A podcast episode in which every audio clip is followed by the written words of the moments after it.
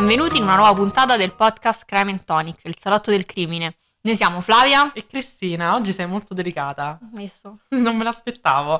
E Aspettavo anche- un po' di cazzeggio, invece... E non mi sono nemmeno impicciata No, poi. no, no. Mm-mm. Infatti quando t'ho guardato ho detto questa mo Mo, scoppia mo- a mo ridere. fa il casino. Mo lo facciamo duemila volte, invece zero. Complimenti, Cri, complimenti. Grazie, grazie, grazie.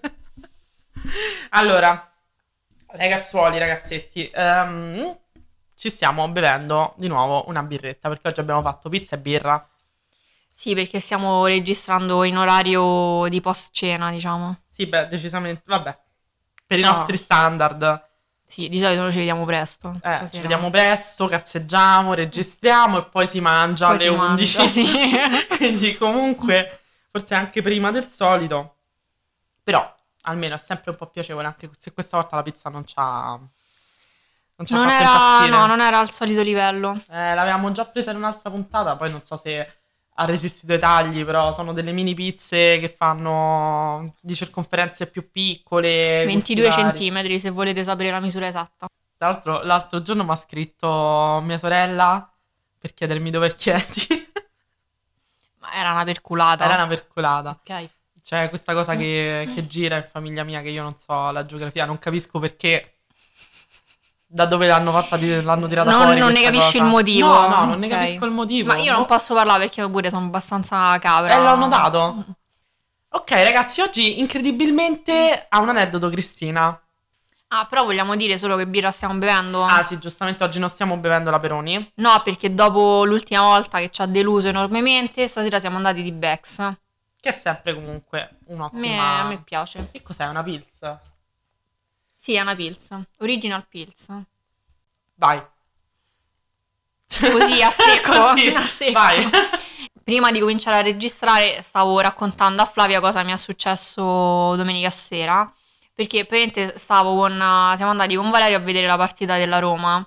Perché lui ha questa pretesa per quanto riguarda le partite importanti. Vanno è viste. una pretesa comunque alla Secondo me è fine. una pretesa, Eh. però va assecondato perché pure io lo trascino in posti improbabili. Sì, però tu lo trascini in posti culturalmente importanti. Cioè, Devo dire anche lui però, eh. la partita da Roma. No, a parte la partita da Roma, però tendenzialmente anche lui fa... Poi Io c'è immagino- questo problema della Roma, però va... Questo piccolo problema, io mi immagino tipo le domeniche pomeriggio, voi che discutete, che ne so, del- dell'Arapacis lì a 12 ore. 12 no, ore. no, come dico io. L'ho trascinato anche all'open house. Mi voleva uccidere col Eh. motorino, ci siamo, fatti- ci siamo fatti tutte le tappe. Me lo ricordo, me l'avevi detto. E vabbè, comunque, quindi le partite quelle importanti vanno viste al pub, un pub in particolare. Peraltro li accetto perché questo pub è molto carino, di solito facciamo l'aperitivo o cena, quindi si può fare. E la partita, diciamo, diventa un contorno. Vabbè, praticamente domenica sera eh, andiamo a vedere la partita Roma-Juve. Andiamo a vedere questa partita al pub e appena entriamo avevamo prenotato perché poi bisogna prenotare assolutamente perché rischi di non trovare il tavolo. Ah, è anche un posto Assolutamente prenotiamo, questo. sì, prenotiamo tipo un giorno prima. Ah, quindi Cioè, non è prenota, prenota. casa. No, assolutamente no. No, Quindi niente, appena entriamo eh, mi sembra un po' strano il la tipologia di clientela che, che becchiamo. e già qua c'è una red flag. Tendenzialmente in questo pub ci sono sempre persone del nostro target di età o più piccole. Invece quella sera c'era un tavolo con mm, genitori con figli. eh, Poi tu direi anche tu potresti avere dei figli, ma non è questo il caso, però. Comunque persone un po' più grandi, ecco, con Mhm. figli adolescenti. E poi dietro di noi c'era un tavolo con eh, dei signori di circa 75-80 anni. E la cosa era abbastanza bizzarra. Al che io l'ho fatto appunto, l'ho fatto notare, ho fatto notare a Valerio questa cosa.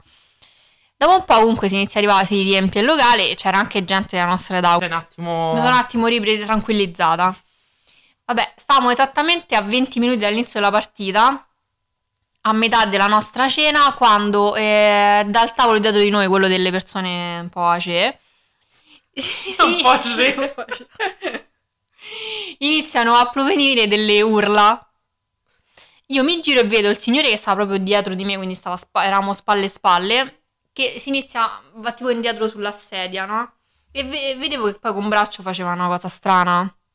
Niente, pensavo se fosse strozzato, ma tutti l'abbiamo pensato perché poi so- siamo sono tutti alzati l'intorno per cercare di aiutarlo. Al che la signora stava al tavolo lui dice no, ma stava solo bevendo.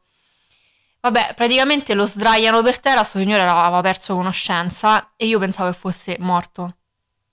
Madonna, penso il gelo di quella situazione. No, io mi stavo sentendo male. E quindi niente, poi per fortuna c'era una ragazza, era un'infermiera e l'ha messo in posizione sul fianco e piano piano diciamo ha ripreso, non direi, non di- non direi conoscenza perché comunque non, non capiva nemmeno quando lo chiamavano. Mm.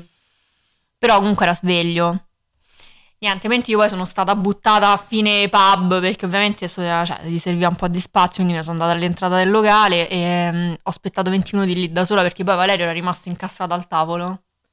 Madonna, penso 20 minuti lunghissimi. No, lunghissimi. Tant'è che la gemma tutti era così perché stavamo tutti all'inizio del locale, c'era rimasto tutto. Hai capito bene, Alex? Cosa? Mentre è partita Siri, scusate perché probabilmente non riusciremo a tagliarla. E quindi niente, poi tutti che si chiedevano che fine avesse fatto l'ambulanza perché non arrivava più. E poi niente, voglio rassicurarvi, il signore è ancora vivo, l'hanno portato al Pertini e ha avuto, credo, un ictus. ok, madonna, però che ansia quando succedono queste cose, perché poi non sai mai che fare. No, poi avevano aperto tutte le vetrate del locale. Eh, in realtà poi non puoi fare niente, perché No, se tu non hai aspettà. il diploma anche per dare il primo soccorso. Ma che stai scherzando? che Io le uno- mette le mani addosso. Eh, eh, Io al massimo potevo fare un progettino, ma più di quello sì. se poi ti risistemo casa, ti sì. sistemavo, non ti posso aiutare. Eh, no, anche perché poi, anche se sai fare il primo soccorso, però non hai l'abilitazione per farlo, che non serve per forza comunque essere personale medico, eh, qualunque cosa succede sei perseguibile leggislalmente, anzi la maggior parte dei, dei casi comunque te fanno causa. Ah sì? Eh sì, ci stanno tantissime occasioni in cui magari riescono anche a salvare la vita, però sai, quando si fa il mm, massaggio cardiaco, Spacchi le costole. eh, spesso può succedere che si fratturi qualche costula, costula, Costula. qualche costola, e se succede quello ti può fare causa. Capito? Magari gli hai salvato la vita e ti fa pure causa. Però le persone sono stronze, quindi eh, può Che succedere dire? benissimo. Io guarda, non saprei che avrei fatto. Ma Io ero super impanicata, poi era una situazione strana perché, capito, ti trovi in una situazione in cui in teoria è una situazione di relax, di divertimento e ti succede Mm, Ma pure se così. succede in macchina, se succede che qualcuno è fermo in macchina, in teoria da che so io, tu non lo puoi manco tirare fuori perché se quello si è fatto male al collo, che ne Vabbè, so, ma lo quello no, non lo devi toccare, eh. eh, non lo devi toccare. L'unica cosa è che se appunto uno ha un malore, la, la cosa principale è metterlo nella posizione di sicurezza, che è quella sul fianco, Mm. che poi se, se appunto c'ha episodi di, di vomito, cose così, non si strozza. O anche appunto crisi epilettiche in cui magari uno si può morte la lingua. Tant'è, mettere- all'inizio c'erano alcuni che stavano lì nel, nel locale che dicevano ma forse sarà un attacco di, mm, di Attacco epilessia, epilettico, eh, sì, eh. un attacco epilettico. Però, Eh, perché poi sono difficili da riconoscere queste cose. che ne sai, cioè, sei un dottore che... boh. Eh, mm, ma pure se sei un dottore, comunque tanti, tante mm, sincopi hanno cose comuni. Quindi Sì, comunque eh. all'inizio l'importante è dare il primo soccorso. Eh, raga, tanto tutto ciò è diventata una lezione. Una lezioncina. Una lezioncina, deve essere un aneddoto. Però, cioè, io pure, comunque, quando mi è successo di trovarmi davanti a situazioni in cui dovevo dare una mano, io ho sempre la cosa che in teoria lo do. È vero che a me mi è successo solamente che gente ubriaca, magari, che si sentiva male, eh Gente molesta. gente molesta che si sentiva male e che andava aiutata. Però comunque ce l'ho sempre sta vena di andare avanti. Me la dovrei togliere. Sì, A se meno che sai, non mi prendo- se sai quello che devi fare, io sinceramente lì non sapevo nemmeno che ci fosse questa posizione di sicurezza, quindi Io perché l'ho fatto. L'ho fatto al liceo, il corso. io l'ho fatto alle medie, ma giuro non mi ricordo niente, cioè nemmeno ci avevano fatto pure la respirazione bocca a bocca, ma non saprei nemmeno come farla perché non credo sia facile da fare. Eh, no, no. Cioè devi dare devi- parecchia spinta per... Devi dare per- parecchia eh. spinta, devi tappare il naso, devi- cioè è comunque una cosa abbastanza complicata. Poi quando uno impara il meccanismo comunque... Sì, poi io so pure un po' germofobia, quindi col cazzo lo faccio. No! Cosa? Cosa? No, no, no, no. No, l'importante è salvare la vita. Sì, sì. Sì, sì.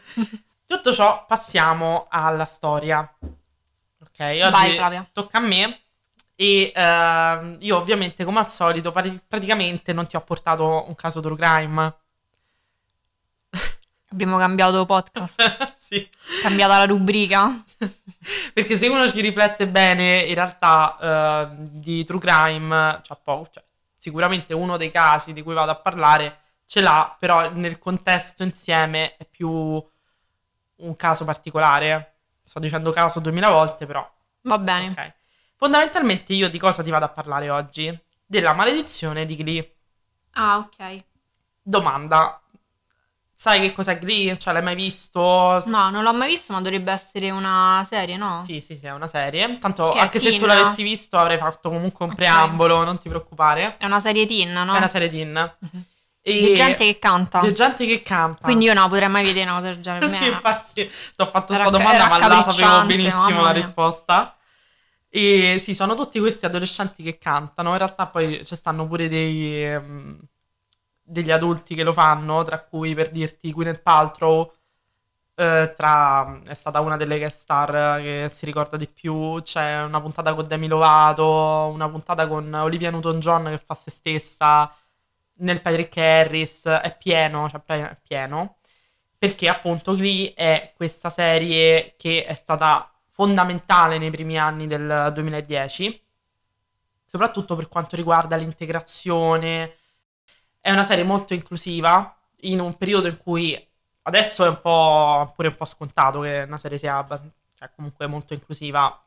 Nei primi anni del 2010 comunque c'era poca rappresentazione, soprattutto dalla parte del mondo queer, dalla parte del mondo gay, ma qui anche comunque in generale dalla parte del, ehm, del trasporto delle varie etnie sul grande schermo. Ma posso chiedere una cosa, ma Mm. questa serie è tipo, cioè come vedi tipo nei musical, i film fatti a musical, che la gente così all'improvviso comincia a cantare? No, no, no, no, non è così È una disagiata. cosa così fastidiosa. Posso dirti che comunque a me le mie puntate preferite delle serie sono le puntate musical. Cioè la puntata di Grey's Anatomy musical è Gli bellissima. americani ne devono fare sempre almeno una, se no si sentono male, non so, non riescono Sì. a dormire la notte. Ma perché è bello, perché è giusto farlo. No, non... Quella, la puntata Halloween, la puntata di Natale. Sì, sì, sì. Eh beh, perché loro poi lo fanno pure. mm, Cioè, spesso le serie americane, mi pare che lo facesse anche Glee al tempo. eh, The Walking Dead l'ha sempre fatto. Eh, hanno una pausa tra mm, Mhm. mm, prima metà della stagione e seconda metà della stagione, che di solito è febbraio. Come noi. Come noi, noi come le serie TV di Hollywood. E eh, quindi sanno bene quando esce un episodio e quando ne esce un altro, per cui cercano, cioè se sanno che l'episodio esce a San Certo. Patrizio, fanno una puntata di San Patrizio. quello che facciamo pure un po' noi con gli speciali. Sì, eh, vedi? Tutto torna, Siamo speriamo di non finire come siamo loro molto però. americane. Tornando un attimo alla trama, fondamentalmente che cos'è? Glee parla del Glee Club, che è questo club che uno dei protagonisti, che è un professore, William, vabbè, mo non te so di tutti i nomi, però comunque un professore decide di riaprire questo Glee Club Mhm. e iniziano a parteciparvi tutti questi studenti che sono molto talentuosi dal punto di vista del canto, del ballo e sono un po' sfigatelli. Mano a mano che va avanti la serie comunque si aggiungono dei personaggi, mh, personaggi cool tipo le cheerleader, tipo i quarterback e tra l'altro dei quarterback andremo a parlare nello specifico. Per cui fondamentalmente la serie prosegue normale, come un teen drama su questi adolescenti che stanno al liceo, con le loro varie storielle, e eh, nel mentre loro fanno parte di questo club in cui cantano e ballano. Infatti uno del- dei momenti più tipici, uno dei- degli scenari più tipici è questa classe dove loro si trovano con un pianoforte da una parte, una seduta di, di spalti con delle sedie e spesso la maggior parte delle canzoni sono fatte proprio in quella sala con eh, loro che stanno seduti, uno di loro che canta in piedi e il professore che suona il piano. Poi ogni tanto canta pure il professore, ogni tanto canta con il paltro e vabbè. Al di là di questo Entusiasmante. entusiasmante. No, in realtà sul serio è una serie molto bella, soprattutto le prime stagioni. Infatti ha avuto un boom di ascolti, nessuno ci credeva quando è uscita la serie, invece hanno comunque ottenuto grandissimo successo. E ti ripeto, portava un'inclusività che comunque non era tipica del tempo e anzi ha dato un po' il là a quello che è diventato poi la TV nei nostri anni, negli anni successivi, nel decennio successivo. Tra i personaggi di cui andiamo a parlare oggi, per esempio, ci sono una cheerleader e eh, i due quarterback, che nella, nella serie sono il personaggio di, di Finn e di Puck e eh, il personaggio di Santana che tra l'altro era il mio preferito. Per farti capire eh, tutta la serie di tragedie che sono, mh, che sono successe dal 2013 in poi al cast di Glee, bisogna capire anche qual era il um, sentimento sul set. Adesso io ho visto, per prepararmi a questo episodio, un documentario che si chiama proprio La maledizione di Glee. Se lo volete vedere, sta su Discovery. Anzi, mi sono fatta abbonamento a Discovery, quindi vi deve piacere questa puntata per vedere il mm, documentario. Cioè, sta su Team Vision e poi su qualche altra piattaforma, ma non mi ricordo bene, bene quale. Sono tre puntate. Nella prima viene descritto soprattutto l'aria che tirava sul set. Adesso, la maggior parte dei protagonisti e è una serie in cui praticamente tutti sono protagonisti, ci sono 16 attori principali. Mazza. È tanto. Mettere dei ragazzi che erano quasi tutti sconosciuti in una serie che ha fatto un successo della Madonna nel primo anno in cui è uscita, ha portato poi a una serie di conseguenze, soprattutto mentali, su, su questi. Comunque, la maggior parte di loro erano adolescenti poi c'erano dei casi in cui erano un po' più grandi, sui 26 anni, sui 25 anni. C'è Zac Efron che ha fatto Glee, no? È uscito da, da lì lui, no? No, no, no è High School Musical Zac Efron, però posso dirti che è molto simile. Ok, sono simili come serie. Allora, diciamo che la coppia principale, per dirti, mm-hmm. è composta da Finn e um, Rachel Berry come se um, Troy di High School Musical si mettesse con Sharpay. Tu ovviamente non tu mi hai, fatto, hai citato High School Musical, però non mi stai sul pezzo. Perché non ho visto nessuno dei due, quindi per me è. Ma neanche High School Musical l'hai visto? Allora, a parte, cioè, cominciamo da. Um, cioè, eh, Glee è cominciato nel 2009, mi dice. Sì. Io stavo al secondo anno di università. E vabbè. Perché io. perché devo vedere una cosa del genere? Al primo, dai. Vabbè, io al primo anno di università, sai la merda che mi guardavo? High School Musical? High School del 2006. Del 2006, sì. Vabbè, stavo in quarto superiore. Vabbè, probabilmente mio. neanche io avrei apprezzato High School Musical se l'avessi visto in quarto superiore, ma in realtà non l'ho apprezzato neanche ma da bambina, l'ho rivalutato dopo. cantano in maniera strana. Così. In High School Musical dici? Eh, debotto senza senso. No, allora in High School Musical cantano debotto senza senso, cioè che tutti sanno la coreografia, tutti cantano e ballano. In Glee no, cioè in Glee c'ha senso perché loro sono un club in cui si canta e si balla. Ok. E sì, sicuramente ci stanno qualche scena in cui loro cantano e ballano in mezzo a ai corridoi della scuola, però non è la cosa principale. Comunque, torniamo, uh, Glee ha fatto tantissimo successo, tant'è che addirittura la maggior parte delle canzoni che loro portavano poi tornavano in, uh, in classifica, tipo nella top 10 della musica americana. Mm-hmm. E la canzone principale per cui si ricorda Glee è una delle, forse è anche proprio la prima che hanno cantato, che è Don't Stop, Don't Stop Living, Don't Stop Living. Don't Stop Believing. Quella là, capito? Come non hai capito? Ah, non la conosci? No. Ma stai scherzando? Oh, posso non conoscerla, scusa? Ma è una, una canzone molto... cioè tipo anni 80-90. Ma non è, cioè, non è, loro la canzone. Non è loro, loro non cantano ah, canzoni loro. Ok, allora sì, ho capito qual è. Infatti dicevo, mi sembra... Quindi questi ragazzi, quasi tutti non famosi, perché al tempo della prima stagione le uniche persone famose erano la sorella di Alec Baldwin, uh-huh. che fa una delle, delle, cattive, che poi è uno dei personaggi migliori, fa um, la coach di ginnastica che è Sue... Qual è il cognome di Sue? Vabbè. Sue Sylvester.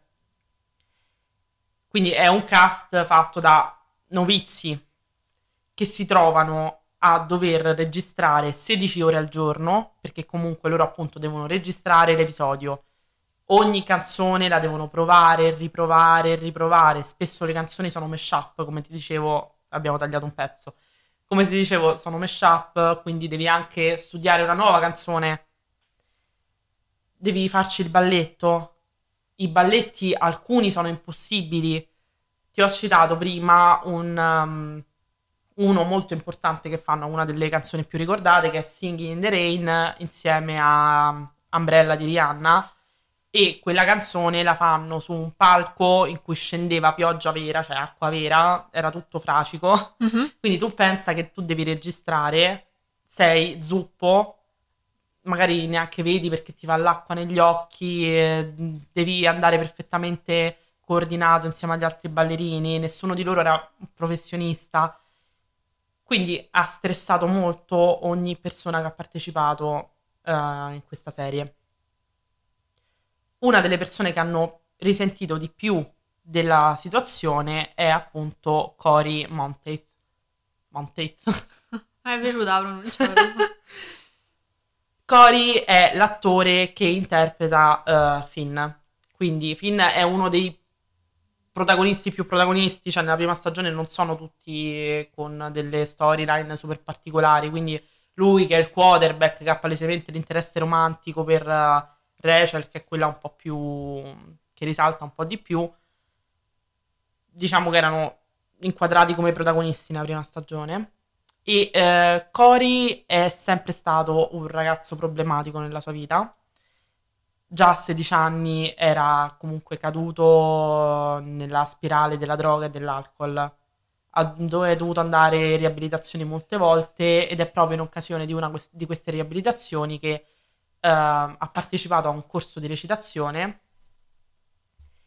e eh, si è ritrovato ad amare la, la carriera dell'attore.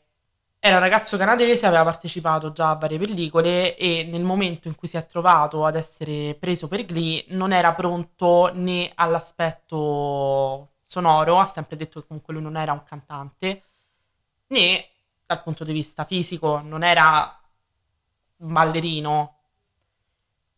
Nel documentario che ho visto nessuno del cast appare se non un, um, un attore secondario che aveva partecipato a una puntata, però era praticamente una comparsa. E devo dirti, dopo ti dirò di più, però mh, questo documentario non lo prendo troppo con le pinze perché sembrava proprio la classica cosa di facciamo i soldi sulle tragedie. Non lo prendi sul serio o lo prendi con le pinze? Io perché so cretina? Vabbè, non lo prendo sul serio. Cioè, alcune cose sicuramente saranno vere, altre saranno super montate tra eh, le persone che parlano c'è questo conquilino, il conquilino di Cori, che è troppo strano, parla sempre con un ghigno strano, sta sempre a sorridere, era super inquietante, ti giuro, poi ti faccio vedere una foto. Però comunque lui descrive tutta quest'ansia che aveva Cori nel dover fare tutte queste coreografie, nel dover cantare, nel dover stare sempre sul pezzo per dirti, durante le, le, scene in cui cantavano tutti, non era una canzone solitaria, mm, mettevano sempre davanti a lui, lo coprivano con i ballerini più bravi in modo che si notasse di meno questo stacco. E quindi è uno di quelli che la fama non l'ha retta bene, non l'ha cercata, perché sì, voleva fare l'attore, però da che ho capito non era il tipo da stare al centro dell'attenzione o da reggere bene la pressione che hai quando sei una persona famosa. Durante il periodo in cui registrava Glee, comunque ha intrapreso una relazione con uh, la sua um, collega Lea Michelle, che è quella che tu hai visto prima nel mm-hmm. video, e che è appunto anche il suo interesse romantico all'interno della serie. Lei è una persona un po' particolare, nella serie o nella vita? In entrambi i casi, anche perché la maggior parte dei personaggi che vengono presentati in Glee in realtà sono stati plasmati sugli attori che li interpretano. Per esempio, il ruolo di Rachel Berry, che è quello che appunto ha Lea, è stato creato apposta per lei. Lei ha fatto i provini. C'è proprio un video, l'hanno fatto vedere nel documentario dei provini, in cui lei arriva tipo in ritardo e si incazza come una iena con il signore che stava suonando al piano perché le doveva fare una canzone perché aveva sbagliato la nota. Si arrabbia e ricomincia finché lui non lo fa bene. Continua finché non lo fa bene. E da lì hanno deciso di creare questo personaggio di Rachel che è un po' particolare. Ehm, è una psicopatica. È una psicopatica, Rachel Berry, sì, assolutamente è una, psicola- una psicopatica pure lei. Nel senso che il suo personaggio è uno che vuole per forza andare a Broadway, devo per forza diventare super famosa, sarò la migliore cantante di tutti i tempi non mi interessa la, gli amici, l'amore, non mi interessa niente. E così è anche l'attrice che la interpreta. Tant'è che nel 2020 e passa sono arrivati tantissimi tweet dei suoi colleghi, a 5 anni comunque dalla fine del, della serie TV, sono arrivati tantissimi tweet eh, di persone che finalmente si sono sfogate dicendo che comunque lei era una bulla sul set, diceva Una pezza di merda. una pezza di merda, diceva un sacco di cose razziste.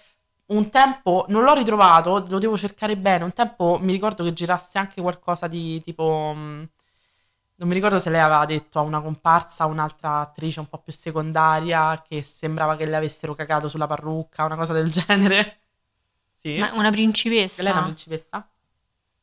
E nel documentario fanno vedere come questo attore random che ha partecipato a un episodio dicesse che era stato invitato da uno degli attori a mangiare con loro a tavolo e poi però l'hanno chiamato in disparte per cacciarlo via perché lei non si sentiva a suo agio con lui, non si sentiva che lui facesse parte del, del loro gruppo e quindi non lo voleva al tavolo. Io sconvolta. Sì, lei guarda, poi tutti, tutti, tutti i colleghi hanno confermato che lei era una stronza e che odiavano lavorare con lei. E lei era la fidanzata di, di Cory. Perché ti dico che prendo con le pinze quello che dicono in questa serie? Perché è ovvio che quello che è successo dopo non può essere stata colpa sua. Magari sei pure una stronza, però insomma non... eh, anche meno. Invece nel documentario fanno intendere che lei avesse, almeno dal mio punto di vista, che lei avesse Spinto. parte della ragione per cui Io non so cosa è successo, quindi Te lo sto dicendo ok. adesso. Per cui Cory nel 2013 ha avuto una ricaduta. Questa ricaduta eh, l'ha portato a non comparire negli ultimi episodi della quarta stagione, mi sembra, perché gli hanno dato tempo e spazio per riprendersi, per riandare in riabilitazione. Però, nonostante la riabilitazione fosse andata bene, il 13 luglio del 2013 viene mm, data ai notiziari la notizia che Cory è morto in una stanza d'albergo. E nel suo corpo sono state trovate sia sostanze come alcol, all'interno della stanza aveva due bottiglie di champagne vuote e eroina, più altre sostanze, altri farmaci, per cui c'è stato un cocktail eh, che l'ha portato in overdose, Ma quanti anni aveva? aveva 31 anni. Ah, Ti ho detto, 31. era uno, era uno dei Mm. più grandi lui. Questa è la prima di una serie di sfortunati eventi. Tra l'altro, io ti ho citato eh, Lea Michelle perché nel documentario riportano anche il fatto che ovviamente erano tutti, tutti eh, sconvolti dalla sua morte, nessuno se lo aspettava. Anche perché non credo che tutti sapessero dei suoi problemi. Lui c'è un'intervista famosa in cui, nonostante la fama della serie, ha comunque scelto di parlare del suo passato. Per cui era una notizia comune che lui avesse avuto problemi a 16 anni, un- un'adolescenza travagliata e che avesse avuto appunto problemi di dipendenza. Però comunque per la maggior parte de- delle persone era andato avanti. E essendo tutti sconvolti, il regista aveva messo davanti a Lea tre scelte. Una era quella di fermarsi e riprendere a gennaio, un'altra era quella di ehm, sospendere la serie, cioè di terminarla proprio, e la terza scelta era quello di prendersi un paio, due o tre settimane di pausa e poi ricominciare a girare. E quello che poi hanno ricominciato a girare era l'episodio in cui loro salutano, da che ho capito. Nel senso, ovviamente è morto un personaggio, un attore, è morto anche il personaggio Qualche- della in serie. qualche modo di far uscire di scena. Quindi ci sono questi episodi che sono davvero tristissimi in cui loro salutano sia l'amico come attore che l'amico nella serie. E Lea ha deciso di prendere l'ultima scelta, cioè di Immaginavo. tornare dopo una settimana sul set. Cosa che ha sconvolto tutti, tant'è che riportano che l'episodio in cui loro devono salutare Finn l'hanno registrato in tantissimo tempo perché ogni 5 minuti qualche membro della troupe o qualche attore incominciava a singhiozzare e non riusciva più a fermarsi. Diciamo che pure lei, insomma, non è proprio, non è proprio uno stinco di santo, poi ognuno ha il suo modo per, per processare Certo. un lutto, sicuramente. Però diciamo che il suo atteggiamento, più le, le informazioni riguardo al suo bullismo che sono state rilasciate in seguito, hanno dato adito a speculazioni molto forti. Il secondo, la seconda cosa che è successa riguarda un altro attore che nella serie interpretava il migliore amico di, di Finn, cioè Puck, un altro quarterback, anche lui comunque un personaggio che si basa molto sull'attore, era questo personaggio che nella serie era un donnaiolo, per dirti uno dei suoi interessi romantici, Idina Menzel, che è la voce di, mm, di Elsa di Frozen. Ok. ok, Cristina proprio sul pezzo.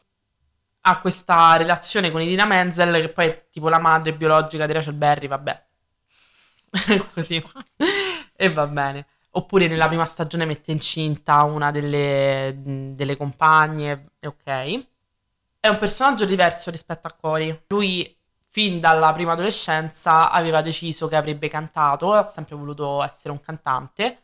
Il suo primo ruolo importante l'ha avuto a 14 anni, in un film che comunque non ha fatto tantissimo successo, che era Ferno a Green Island, un film tratto da un libro di Stephen King con Naomi Watts, in cui lui interpretava, vabbè, un bambino, aveva 14 anni, non era proprio un personaggio secondario comunque. Da qui lui è rimasto folgorato. Anche lui è una persona molto ambiziosa e quando ha partecipato a questo film eh, viene riportato che comunque avesse smesso di seguire le lezioni al liceo perché diceva a tutti che sarebbe diventato famoso, un cantante famoso, quindi non gli serviva andare bene per cui i genitori lo mandano a una scuola militare. Al ritorno da questa scuola militare, diciamo che torna un po' cambiato. Non sappiamo nulla di quello che sia successo, però ci sono delle speculazioni anche in questo caso di un generale che avesse degli atteggiamenti un po' troppo confidenziali con i suoi cadetti. Ok. Non so se ci siamo capite. Ma direi di sì. Eh. Nel 2007 prova anche a pubblicare un, un suo album di debutto, non diventa mai particolarmente famoso, fino a quando nel 2009 non riesce a superare i provini per entrare a Glee.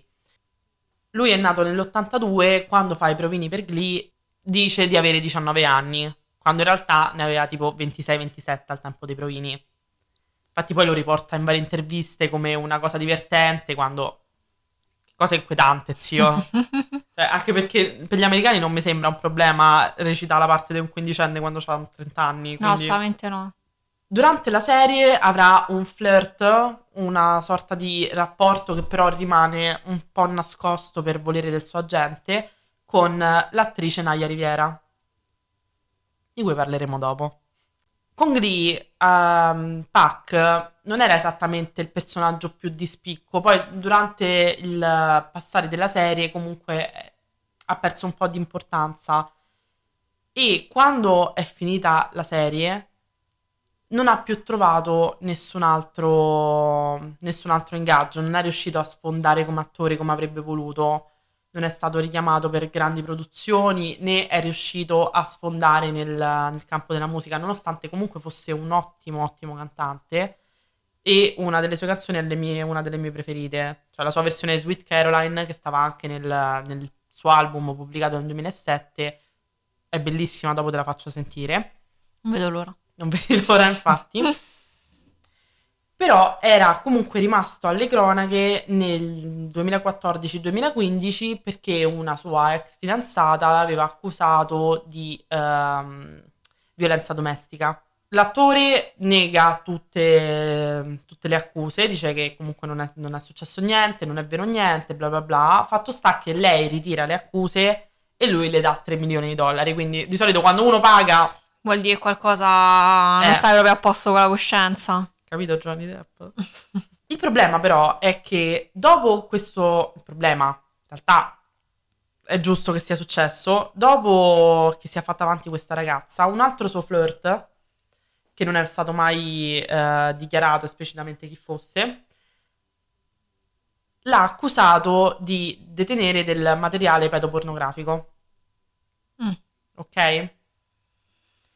E lui viene arrestato il 29 dicembre del 2015 sotto questa accusa e nel suo computer verranno trovati circa 25.000 foto No, vabbè, Fla. e quasi 1000 video. Oddio, che schifo. Fra, a me non c'è niente che mi, che mi turba quanto la pedofilia. È una cosa che mi... Quello e gli stupri. Eh, lo so, lo mi so. sento male su queste cose. Sto schifoso. Tra l'altro, la gente che si è occupato di visionare il materiale ha detto che è stata. E lui comunque era un, un agente che si occupava solamente di quello. Ha detto che è stato uno dei casi peggiori che avesse mai visto. E penso che sia proprio a livello di numeri forse il peggiore. Tra l'altro, nella serie dicono che tutto il materiale era stato scaricato nel 2015. Che a me risulta un po' strano. Che diciamo che se uno ha questa tendenza. Non lo so, non lo so sinceramente, però fatto sta che era solamente nel 2015. E eh, da qui comincia ovviamente tutta una mh, mm, turbolenta battaglia legale che però lui sapeva di non poter vincere.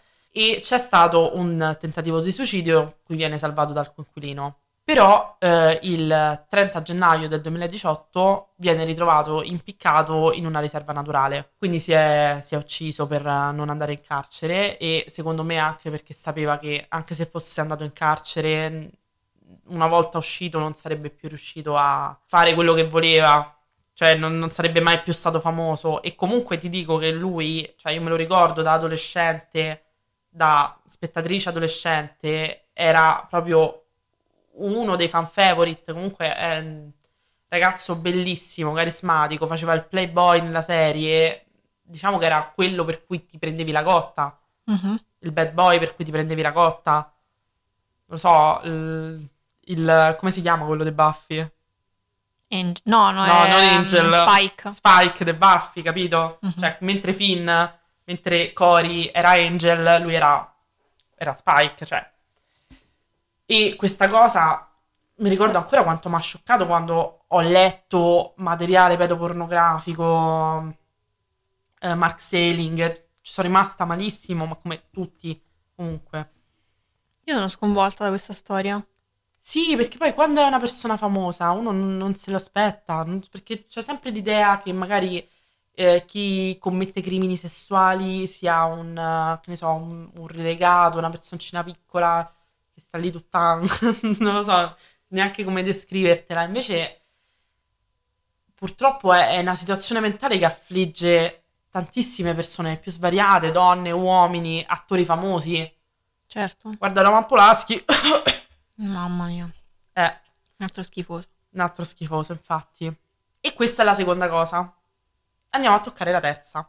La terza è eh, probabilmente la più triste e Naya Riviera, parliamo di Naya Riviera che appunto come dicevo è stata una, una relazione di Mark Selling che è stata, quanto dicono dal documentario, mor- molto turbolenta, molto tossica e una relazione che loro non hanno... Io mi ricordo che erano fidanzati, però avevo letto che il, la gente di non Mark... Era stata resa pubblica. Esatto, non voleva che fosse, fosse pubblica perché voleva dare questa immagine dell'uomo single, playboy. Mm-hmm. Peraltro eh, lei penso sia il caso più famoso dei, dei tre. Ma forse Cioè lo conosco recente. pure io perché c'era stata un po' di... Vabbè, vai. Sì, Naya è un'altra attrice che ha sempre voluto essere una cantante, ha sempre voluto essere un'attrice e forse è quella che aveva la carriera un po' più consolidata. Anche lei era nata nell'87, quindi comunque era già una donna adulta quando è entrata nel cast di Glee e nella prima stagione considera che era un personaggio secondario, non doveva avere nessuna, nessuna linea, cioè giusto qualche canzoncina doveva essere la spalla mm-hmm. di Queen, che era la, la cheerleader, il capo cheerleader. Invece il suo ruolo, lei è stata talmente tanto brava a renderlo d'impatto, con quelle due o tre battute che aveva, che è diventato subito uno dei personaggi preferiti dal pubblico, tant'è che ti ho detto era anche il mio, e è stata resa sempre più interessante finché non è diventata appunto uno dei protagonisti della serie. Tra l'altro è molto importante il suo ruolo anche perché è una rappresentazione di, una, di un personaggio gay. Infatti il personaggio di Santana avrà una relazione con un'altra cheerleader, con Brittany, e eh, lei diceva sempre di essere molto contenta di rappresentare la comunità LGBTQ e che le arrivavano spesso messaggi da parte di persone che avevano fatto il coming out grazie al suo personaggio, che avevano deciso di non uccidersi, che avevano deciso di continuare a vivere grazie a quello che era stata la rappresentazione di questa situazione nel, nella serie TV. Comunque, come ti dicevo, lei era un'attrice un po' più navigata rispetto agli altri e infatti già fin dalla tenera età comunque ha partecipato come comparsa, come ruolo secondario in tantissime sitcom. Mm-hmm tra cui Willy il principe di Bel Air, oppure... Che eh, bella. Sì, Baywatch, aveva fatto tanti ruoli, soprattutto anche nelle sitcom con personaggi neri. E quindi quando ha raggiunto il palco di Glee, comunque lei era pronta a cantare, a ballare, voleva fare comunque quello, voleva essere una cantante, voleva raggiungere il top. Tant'è che lei ha avuto tantissimi uh, battibecchi con Lea Michelle. Che niente, la devo nominare ogni volta. Deve tornare. Deve tornare. Talmente antipatica che ogni tanto dobbiamo citarla. Io ti giuro non la sopportavo.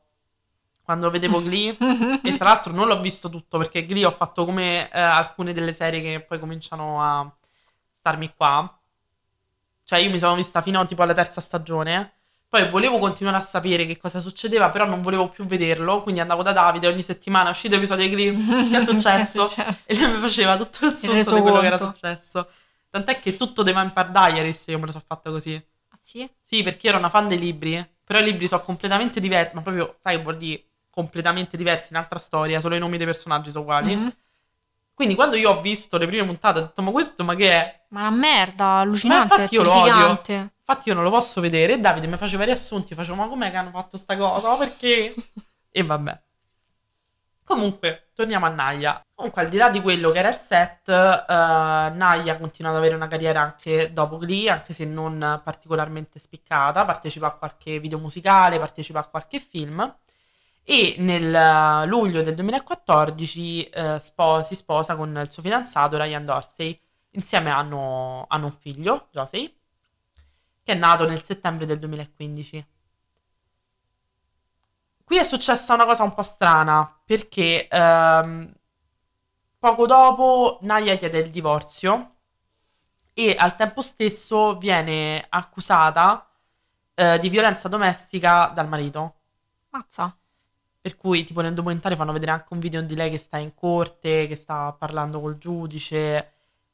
E eh, sembra che mm, Naya l'abbia colpito alla testa e al labbro durante un- una lite per quanto riguardava il bambino. E ehm, pare che ci fosse un filmato. Ah. Fatto sta che però le, le accuse sono state poi ritirate.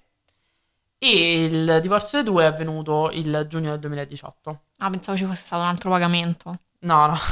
Di questo non abbiamo notizia. Oddio, non lo so, eh, Ah. può essere, può essere, non ne ho idea.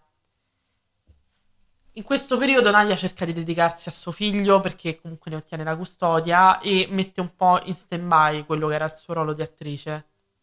Purtroppo però eh, l'8 luglio del 2020 viene dichiarata la scomparsa della sua persona, viene dichiarata scomparsa perché circa alle 4.40 viene trovato questo bambino che poi era suo figlio su una barca da delle persone che erano su questo lago Piru.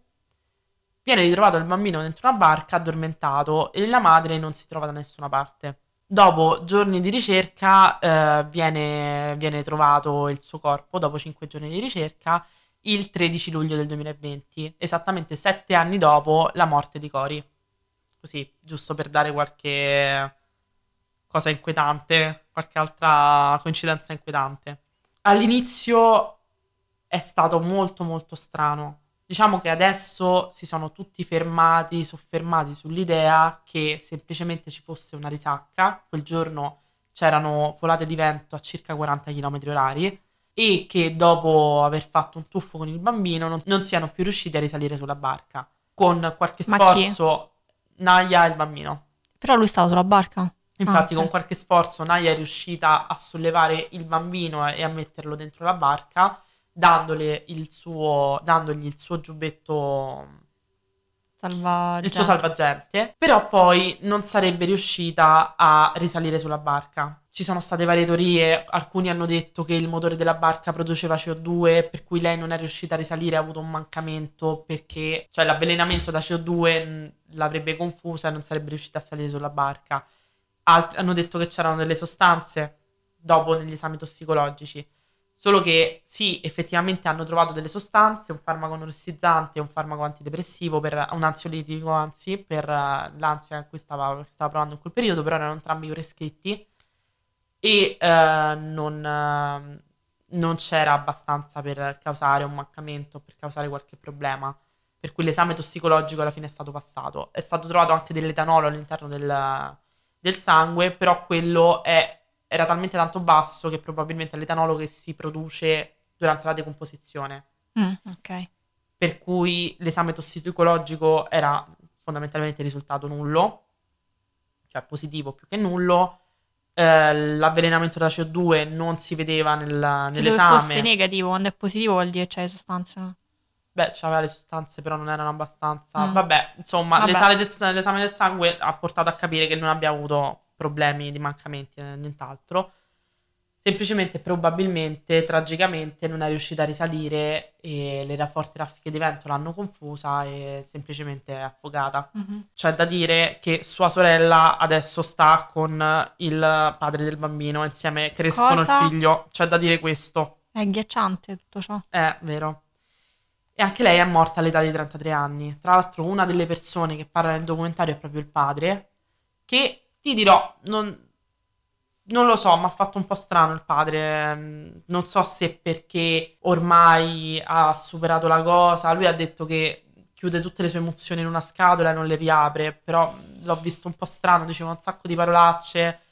Ehm, nonostante l'hanno portato di nuovo sul lago dove è morta la figlia, comunque lui sembrava, non ti dico sereno, cioè non era sereno, però l'ho vista una reazione un po' strana. E anche lui comunque non si, non si è sprecato in accuse sul set, sul fatto che la serie TV li avesse portati a queste cose. Ok, magari non la figlia, ovviamente, Mhm. perché purtroppo lei non c'entra niente.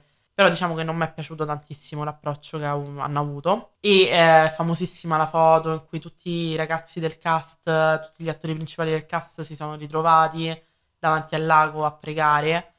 Tra l'altro non era stata una cosa organizzata per eh, essere visti dal pubblico, perché comunque erano, sono stati paparazzati proprio in modo brutto dall'alto, lontani. Era Mhm. proprio semplicemente volevano Rendere omaggio. rendere omaggio, sperare che trovassero quella che era un'amica ormai, cioè comunque era un set che era diventato una famiglia. E questa è la terza tragedia che è avvenuta. Io sono andata molto lunga, però tu devi sapere che in realtà c'è anche una, due attori che sono arrivati più tardi, che si sono sposati e c'è stata un'accusa di violenza domestica. Bene, Cioè, dopo la, anni- la violenza domestica Sì. è Dopo anni si all'ordine sono... del giorno su in Glee.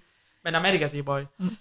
Eh, dopo anni si sono separati e dopo anni ancora lei ha, su Instagram ha tirato fuori un video in cui non faceva il suo nome, però diceva che comunque era stata una vittima di violenza domestica e si capiva che era lui. Mhm. Tant'è che lui dopo qualche mese ha fatto un post di scuse che metti al culo. Cosa, cosa? E in più vari membri dello staff, tre o quattro membri dello staff sono morti anche loro in, eh, non ti dico in situazioni particolari perché quasi tutti di infarto, però molto giovani. Tutto questo ha dato adito a quello che è il web, a Reddit, di creare questa teoria della maledizione di Glee. Perché quest- nell'arco di questi sette anni, ti parlo dal 2013 al 2020, appunto sono successe tutte queste cose. Appunto la maggior parte poi delle dei personaggi che sono stati nella serie TV non si sono poi rivelati grandissimi attori, non hanno fatto grandissima carriera. Per cui si è creata un po' questa situazione, queste vibes di maledizione. Ovviamente, purtroppo, sono semplicemente tutte tragedie, coincidenze che sono avvenute. Beh, certo. Anche perché comunque parliamo di una morte per overdose, un suicidio perché era uno squallido e un, eh, una morte casuale molto triste che però comunque può purtroppo succedere, insomma, un incidente. E quindi niente. Quanto ho parlato? Gri, quanto mi odi? È un'ora che parli. Fla. Ininterrottamente. Tra l'altro mi sembrava anche molto veloce poi la, la storia dei tre. Su questa storia vorrei dire sul fatto che ci sia questa diceria della maledizione di Glee. È una diceria perché non esiste la maledizione. Ah, Eh, stiamo parlando magari di un cast tra crew e attori di 200-300 persone. È ovvio che ci sia un'incidenza mortale, una percentuale dei morti, insomma, no? Molto pragmatica tu, però sì. Eh, però è così, Però scusa. sì, sì, ma poi eh, si tende sempre a creare questa cosa. Per esempio, pure su... come si chiama? L'esorcista. Mhm. Adesso non mi ricordo benissimo, però sull'esorcista c'è una cosa per cui sono morte varie persone, ehm, vari membri dello staff, forse qualche attore. Ah, una cosa che non ti ho detto molto velocemente è che è stata, mm, è stata intentata una causa contro la contea in cui si trova il lago Pirù. Pure. Sì, perché comunque ci sono morte già 26 persone, non ci sono comunque segnaletiche. Quindi mi sa che forse è un problema al Eh, lago. tra l'altro è un lago che è stato creato, cioè un bacino artificiale, non è, non è spontaneo. Cioè, come si chiama il lago spontaneo? Non è spontaneo, vabbè, non è, non è naturale. E eh, ci sono tutte montagne che contornano sto lago, per cui le raffiche di vento so- so- vengono da ogni direzione e non ci sono segnaletiche adeguate, per cui tanto cioè, dovrebbe essere ancora in atto questa, questa causa. Poi vedremo, seguiremo gli sviluppi.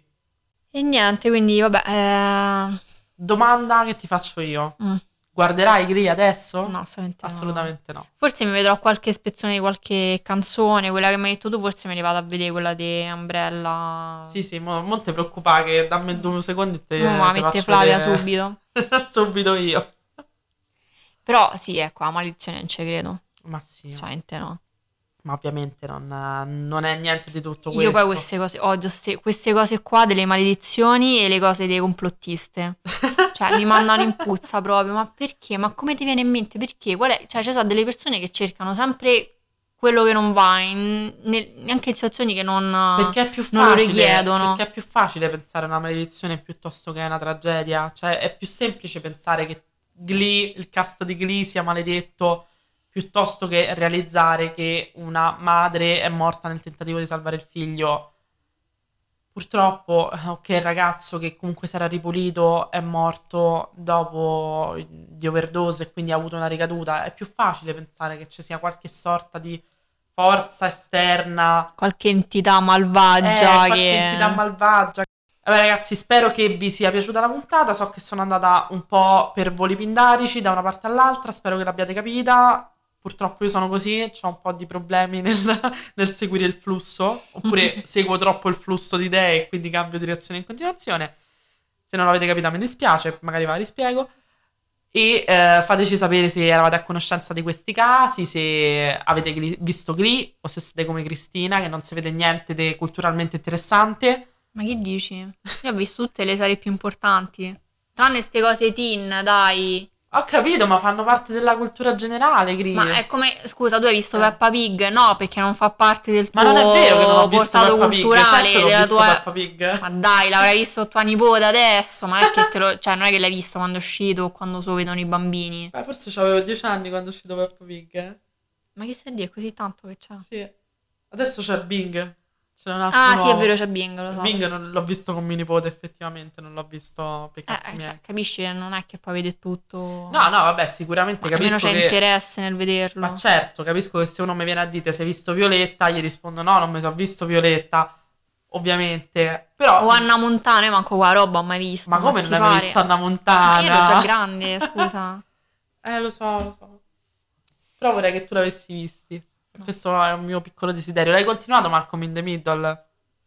Non puoi usare la scusa dello più grande perché era più in età tua che in età mia. Cioè, forse... Mi sono non ero no, nata no, lo vedevo si- che lo facevano, ma non l'ho mai visto, non mi piaceva. Ecco, eccoci qua. Eccoci qua. Ragazzi, si è rotta l'amicizia, eh? Avete... Io sto rifacendo per la centesima volta il rewatch di Friends. Perché non guardi Malcolm in the Middle invece? Perché Friends è Friends. Ho capito Eh, mi diverto molto Friends, di più però a vedere quello che a vedere Marco. Gli devi dare un'occasione. No. Vabbè, ragazzi, di questi cazzi parliamo tra di noi. Sì, esatto, perché qua stiamo già super Eh. fuori. E niente, allora vi invitiamo a seguirci su Instagram per restare aggiornati. Scriveteci, metteteci like che ci piacciono tanto e Se avete qualche proposta, fatecela tranquillamente. Noi siamo sempre pronte a, con l'occhio aperto, con l'orecchio aperto, con l'occhio aperto. con l'occhio aperto, a sentire le vostre opinioni, a sentire i vostri consigli. Detto questo, vi salutiamo. Alla prossima, Baci ciao! stellari!